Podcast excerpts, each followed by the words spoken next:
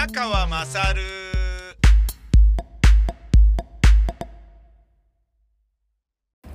お前の母ちゃん宮川勝です。えー契約条項を全部読んでいる、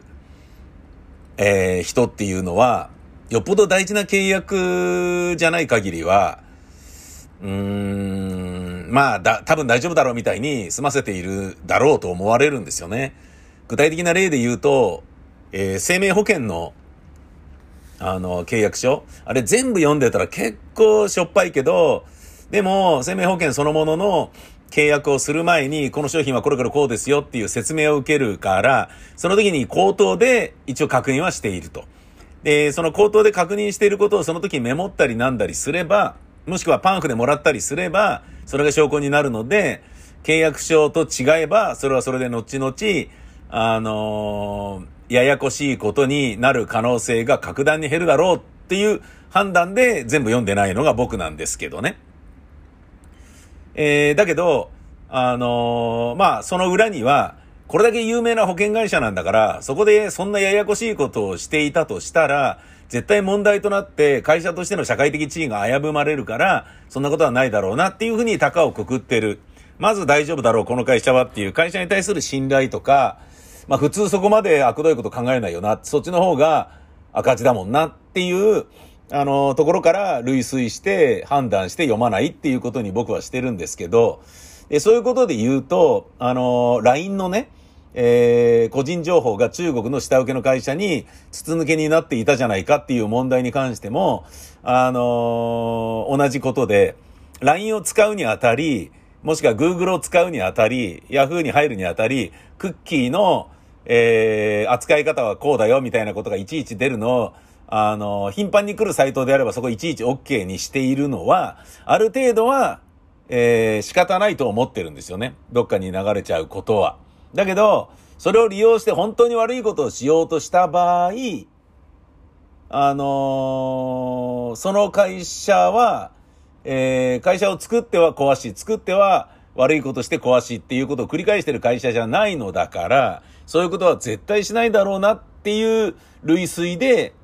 そうしているところがあって、LINE に関してもそうだよね。あの、何かと規約が変わるとネットで話題になるし、え、こんな規約になってる怖いよみたいなのが、Twitter でも LINE でもね、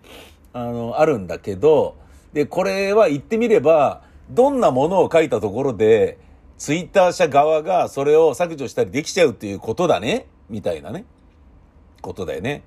あの、例えばね、えっ、と、YouTube は、あの、WHO がやっていることに批判的な、えー要素をはらむ映像は削除させてもらうっていうふうに書いてある。で、それによって、WHO は何やってんだよっていう、あの、形で、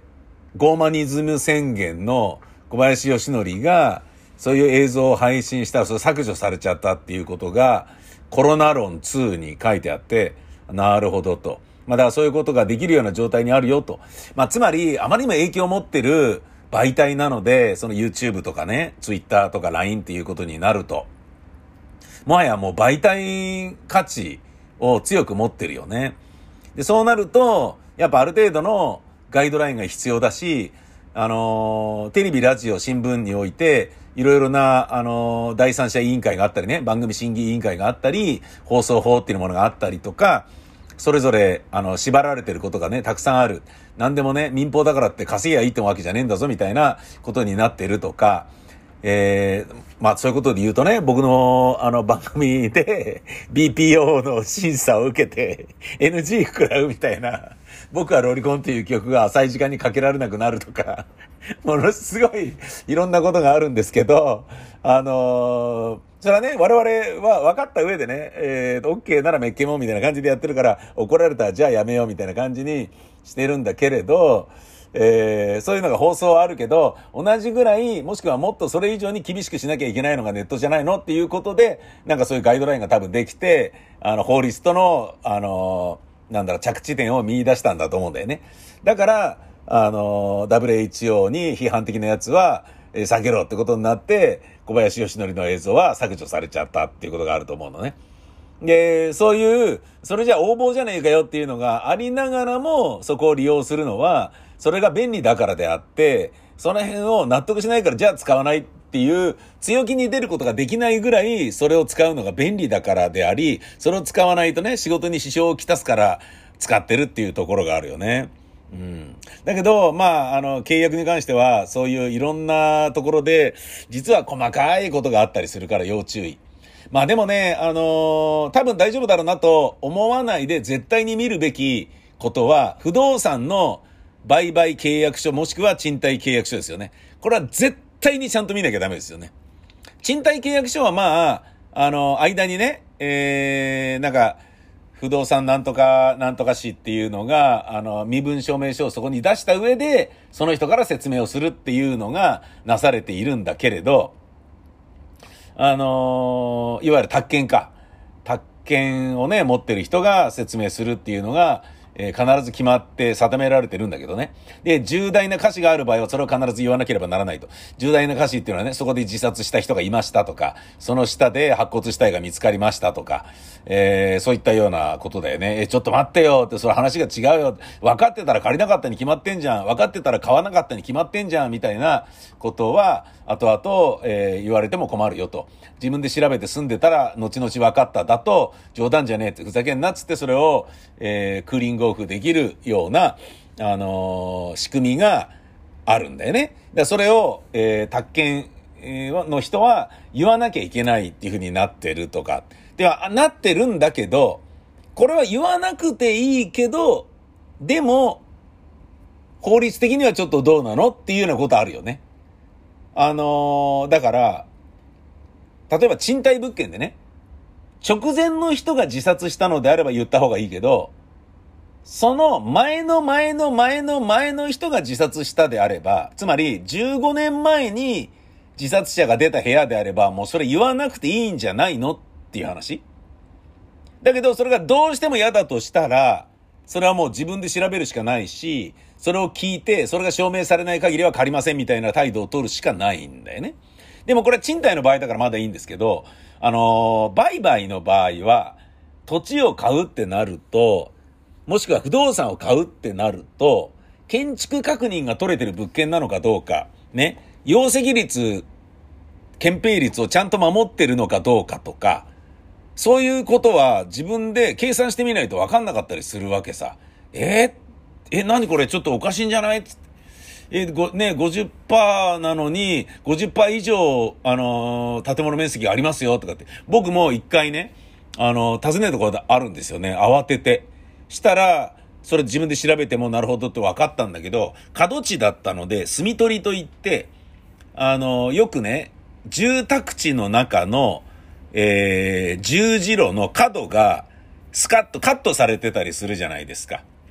台形のてっぺんみたいに直角になってないでカットされてるところがあるでしょあれ、墨取りと言って、曲がりやすく車がね、するようになってるんだけど、あと、車が曲がりやすくっていう、要は、火事が起きた時に、あの、消防車が入り込みやすくするためっていうことが一番の目的なんだけどさ。で、その墨取りをしたところは、それによって10%か5%か、容積率が、その土地の容積率、あ、じゃねえや、憲兵率。その土地のえー、その界隈の憲兵率よりも10%か5%アップするっていう決まりがあるわけよ。だから合ってるんですみたいなことを不動産屋に説明を受けて、ああ、よかった、危ねえとかって、建築確認取れてない物件買うのかと思った、みたいな。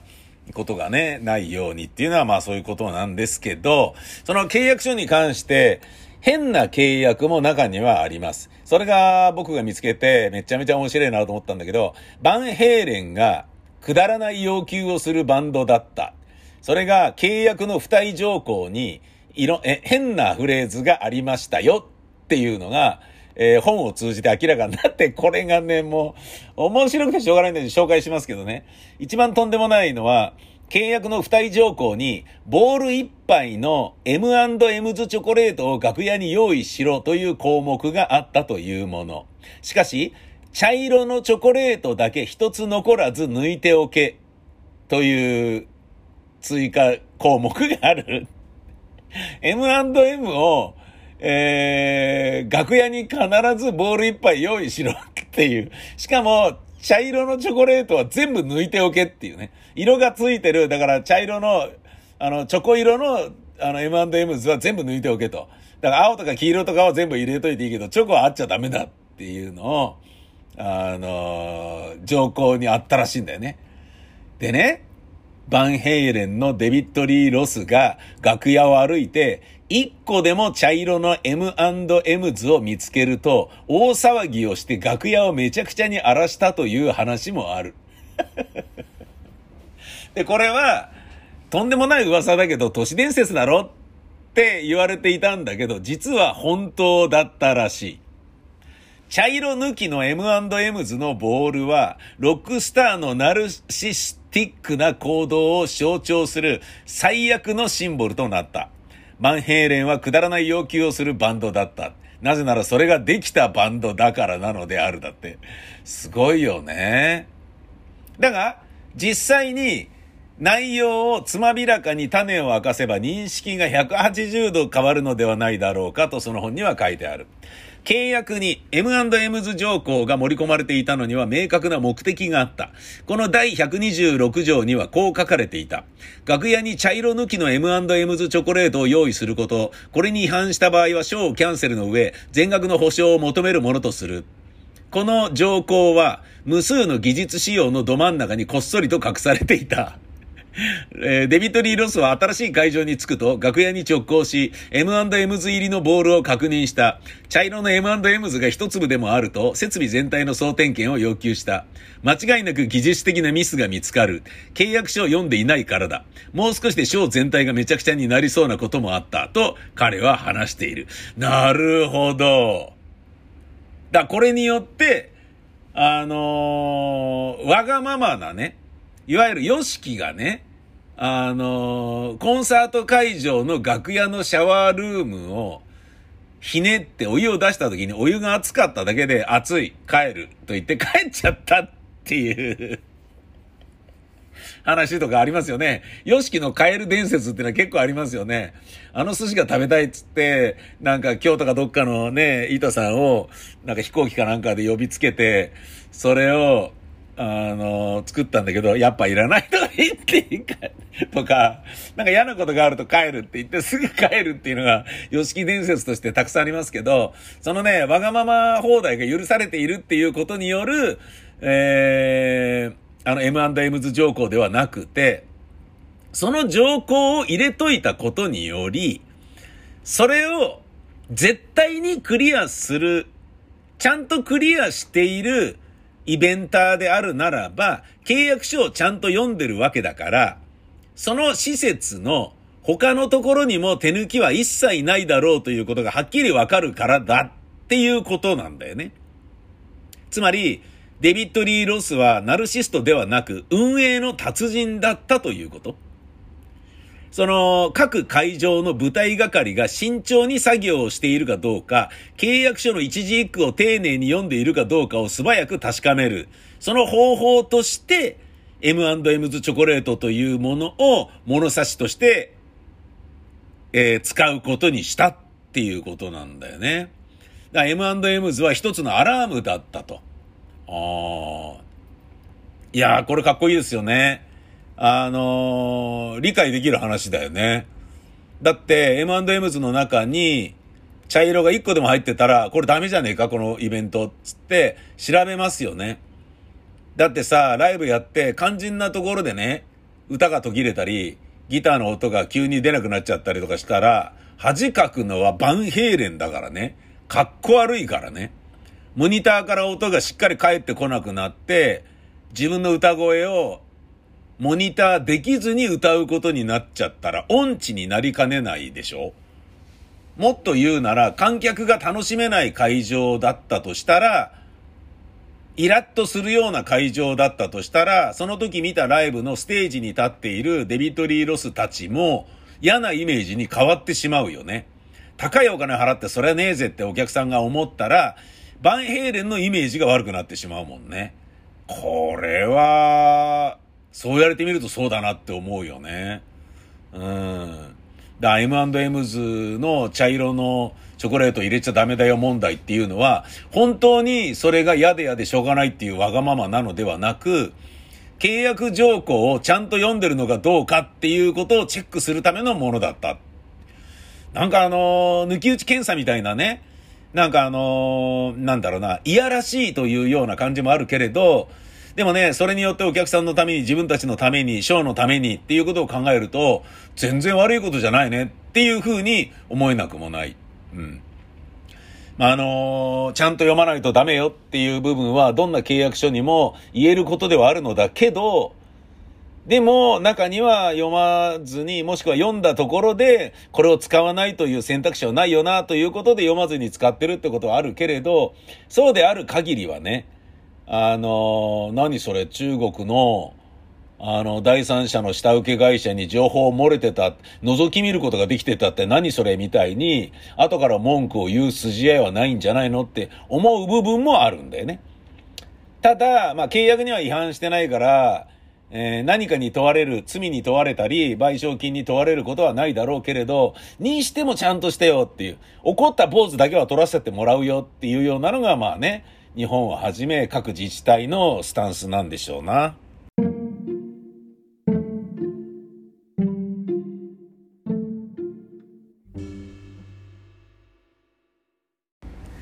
東京コロナ日記です。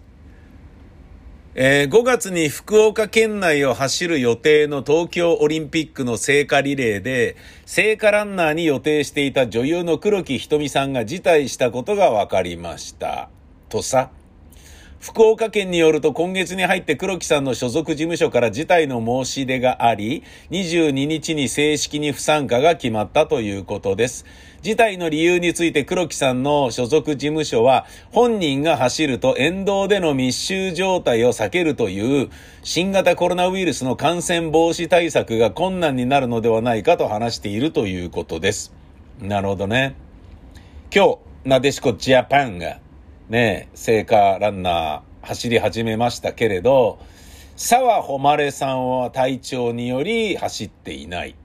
まあこれがね、体調によりなのかどうなのかっていうのは、こういう方が黒木瞳さんみたいな辞退する人がいると、うがってしまうところはあるけれど、まあともあれ粛々と東京オリンピックは、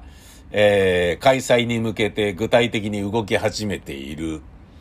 うーん、まあね、盛り上がるは盛り上がりますけれど、うーん、でもね、やることによってテレビの放映権はガンガン入ってくるから、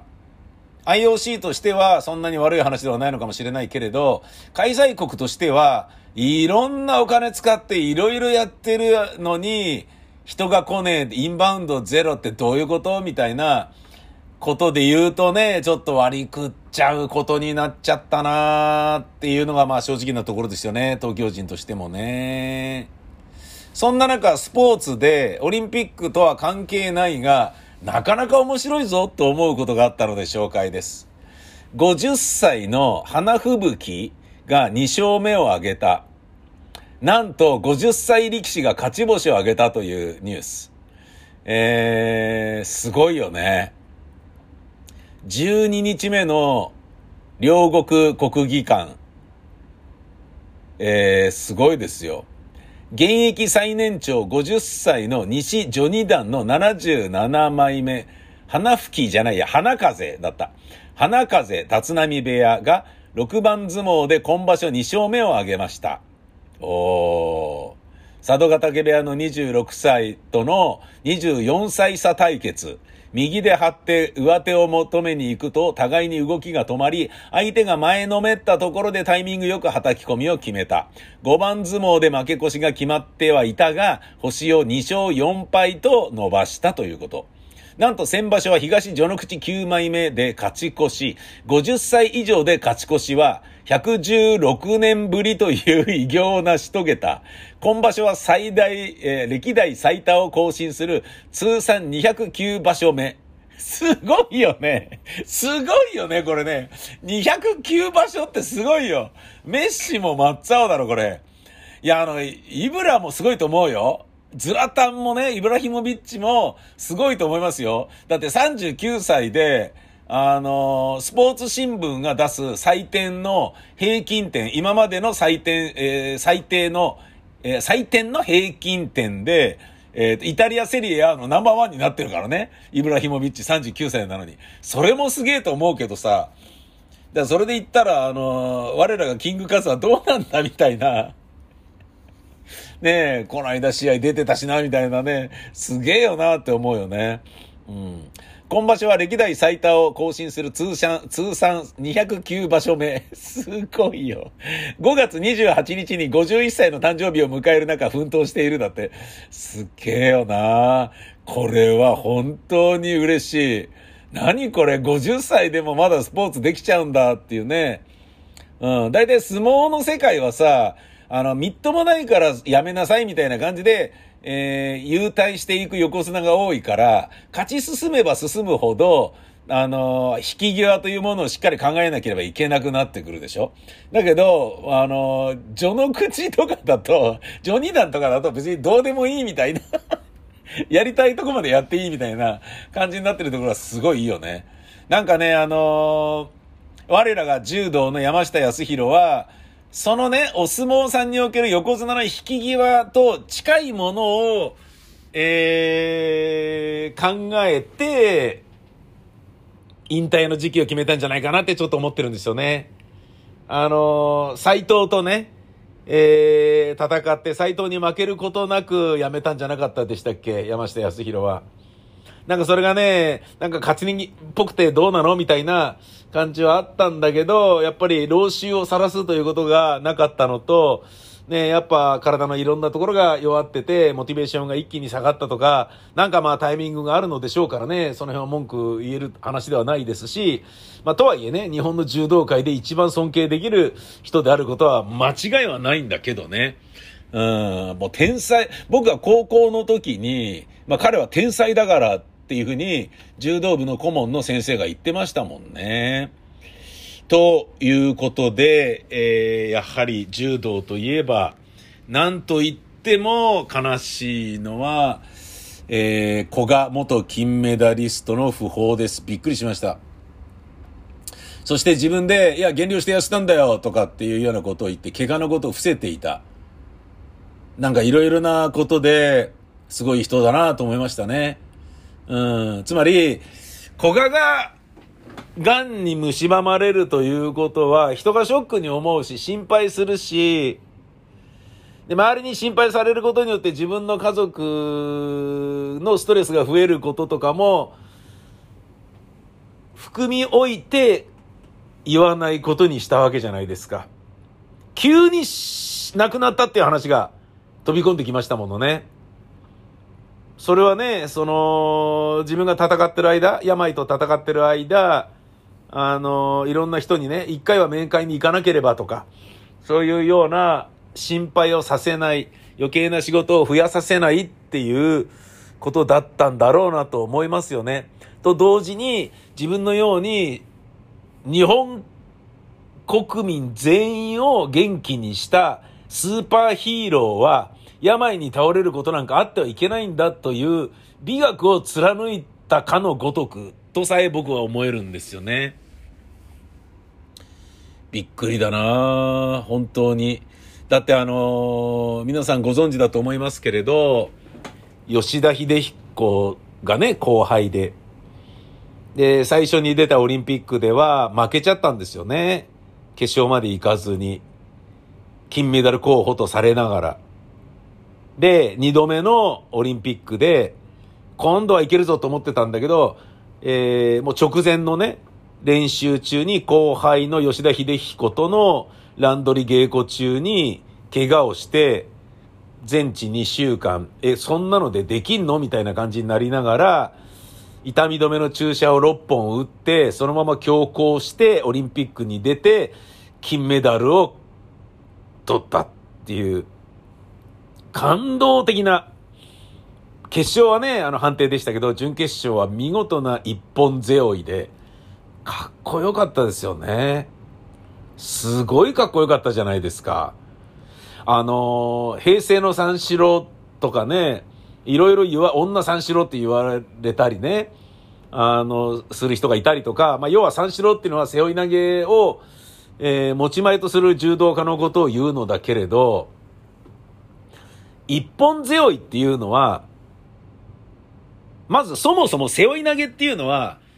あのー、相手に、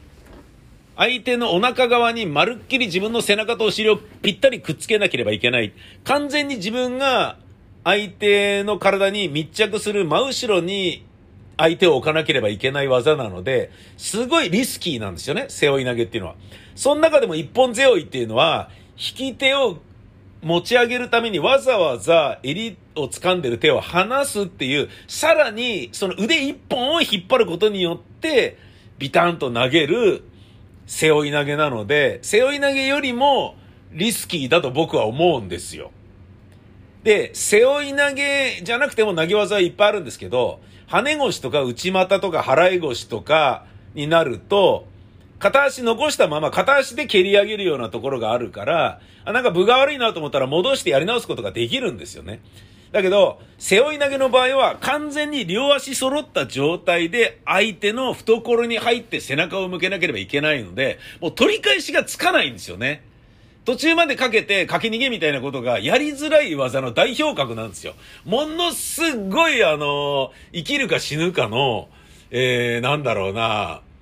もう返されて一本負けするか、一本勝ちできるか、もうギリギリのラインのものだから、それを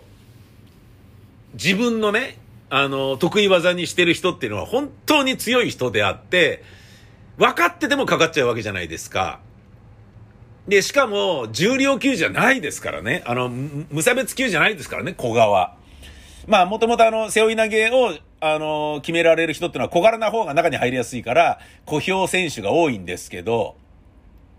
で、大型の人はね、あの、背負い投げやると、その自分が大きいから相手の懐に入り込みづらいから、だから背負い投げではなく内股とか払い腰とか、そういう風になっていくんですけどね、大腰とか跳ね腰とかね、そっち系になっていくんですけど、だから別にね、背負い投げやらない人が潔くないとかそういうことではないんですけどね。で、古賀の場合はですね、あのー、なんかの大会で、無差別級で決勝まで行ったんですよね、確か。俺の記憶が間違ってなければ。自分よりも体重がずっと重い人たちを背負い投げでビッタンビッタン投げて、で、決勝に行って、で、無差別級の王者とも言うべき小川直也と戦って敗れるっていうね。階級が全然違うのに、無差別級の小川直也と決勝で戦うっていう、すごいところまで行った人なんですよね。それはね、もう、かっこよかったですよ。分かってても持ち上げられちゃう。分かっててもまっすぐ綺麗にビタンって投げられちゃうわけですから、古賀は本当にかっこよかったよね。すげえかっこよかったっていうイメージ僕強いです。ですが、僕が、あの、大学生の時にですね、大学生じゃないな、大学卒業して、日芸の人たちと演劇をやった時に、日大芸術学部の近くのエゴタの飲み屋で、居酒屋でみんなで飲んでいた時に、あのー、女優さんがですね、えー、まあ、何かとからかってる、あのー、なんだろうな、うん、女優さんだったんですけど、からかってるっていうか、まあ、仲のいい女優さんだったんですけどね。えー、面白な女の子だったんですけど、その子がトイレに立った時に、あのー、その居酒屋に古賀選手を含む柔道家たちがグループで飲んでたんですよ。で、俺は古賀に憧れてますから、古賀だって思って、古賀だって思って、古賀がいるみたいに思ってたんですよね。そしたら、あの、仲のいい女の子が、あの、女優がですね、トイレから戻ってきた時に、やだ、もうあの一段からなんか声かけられてナンパされちゃった、もう嫌な感じとかなんか言ってて、嫌な感じじゃねえだろ、バカ野郎、お前、あら、あの中に小賀がいるんだぞ、お前、もう形出して乳首つまみ行かせるぐらいのことしてこいや、お前。相手誰だと思ってんだよ、これから確実に金メダル取る小賀だぞ、お前、みたいな。え、知らない？みたいな。知らねえじゃねえだろ、お前。みたいな。ことがあったんですよね。えー、ですが、自分の番組に古賀選手に出ていただいた時にその話はしませんでした。当たり前ですね。あのー、今、古賀ファンの、柔道ファンのショックは猛烈に大きいですけれど、古賀が癌に蝕まれているということを知ったら、柔道界が、スポーツ界が、とりわけ東京オリンピックの直前だからこそ古賀選手は伏せていてくださったんだと思うんですね。だから、あの、歌ちゃんのお兄さんも、聖志郎とあれだけの死闘を演じることができたわけで、そこに迷いなく成長してほしい、努力して強くなってほしいという気持ちが日本選手に対してあるからこそ伏せたんだと僕は思うんですよね。金メダルを取った古賀選手は、えー、大学でアスリートの大学生の5月病についてっていうのを勉強して調べたんですよね。科学的に、医学的にいろいろと。なぜなら、大学生が大学に入って、えー、感じる5月病が、最も伸び盛りな18歳、19歳の成長期の成長を足踏みさせていると。その5月病というものがスポーツ選手の未来をくじけさせている、出花くじいてるっていうところがあるよ。で、それを科学的に解明して5月病というものを克服できれば、もっともっと日本のアスリートは強くなるのではないかっていうことを勉強して、それによって博士号を取ってっていうことをされてた人なんですよね。それぐらい後進を育成した人なので、だって谷本あゆみが金メダル取った時に、ねえ、もう俺ももうキュンとしまい、もう今話しながらグッときますけど、金メダル取った時に、ねえ、あのー、畳を降りて一番最初に飛びついてね、ジャンプしたのが古賀ですよ。古賀先生に何しろこの金メダルを捧げたかった。ねえ、本当に感動的な一コマだったよね、あれはね。本当素敵だと思いました。谷本あゆみ選手みたいな天才を育てることももちろんやってのけてる人だし、アスリートのね、全体のことを考えて、5月病のことも、えー、自分で調べて、日本のね、柔道界の、スポーツ界の将来に向けて、より良い状況、環境づくりを最後までしたっていうことだと思うんですよね。東京五輪なのに、東京五輪にみんなが胸弾ませているのに、なのにコロナでちょっとぐらついている。さらに自分の病気を知ることによってよりぐらつかせる必要は全くないっていう、そういう気持ちが最後まで黙ってたんだと思いますね。朝、お父さんが起きてこないからお父さん朝だよって言ったら目覚めなかった。すでに古賀は死んでいたっていう、びっくりな知らせでしたね。あのー、心よりご冥福をお祈りします。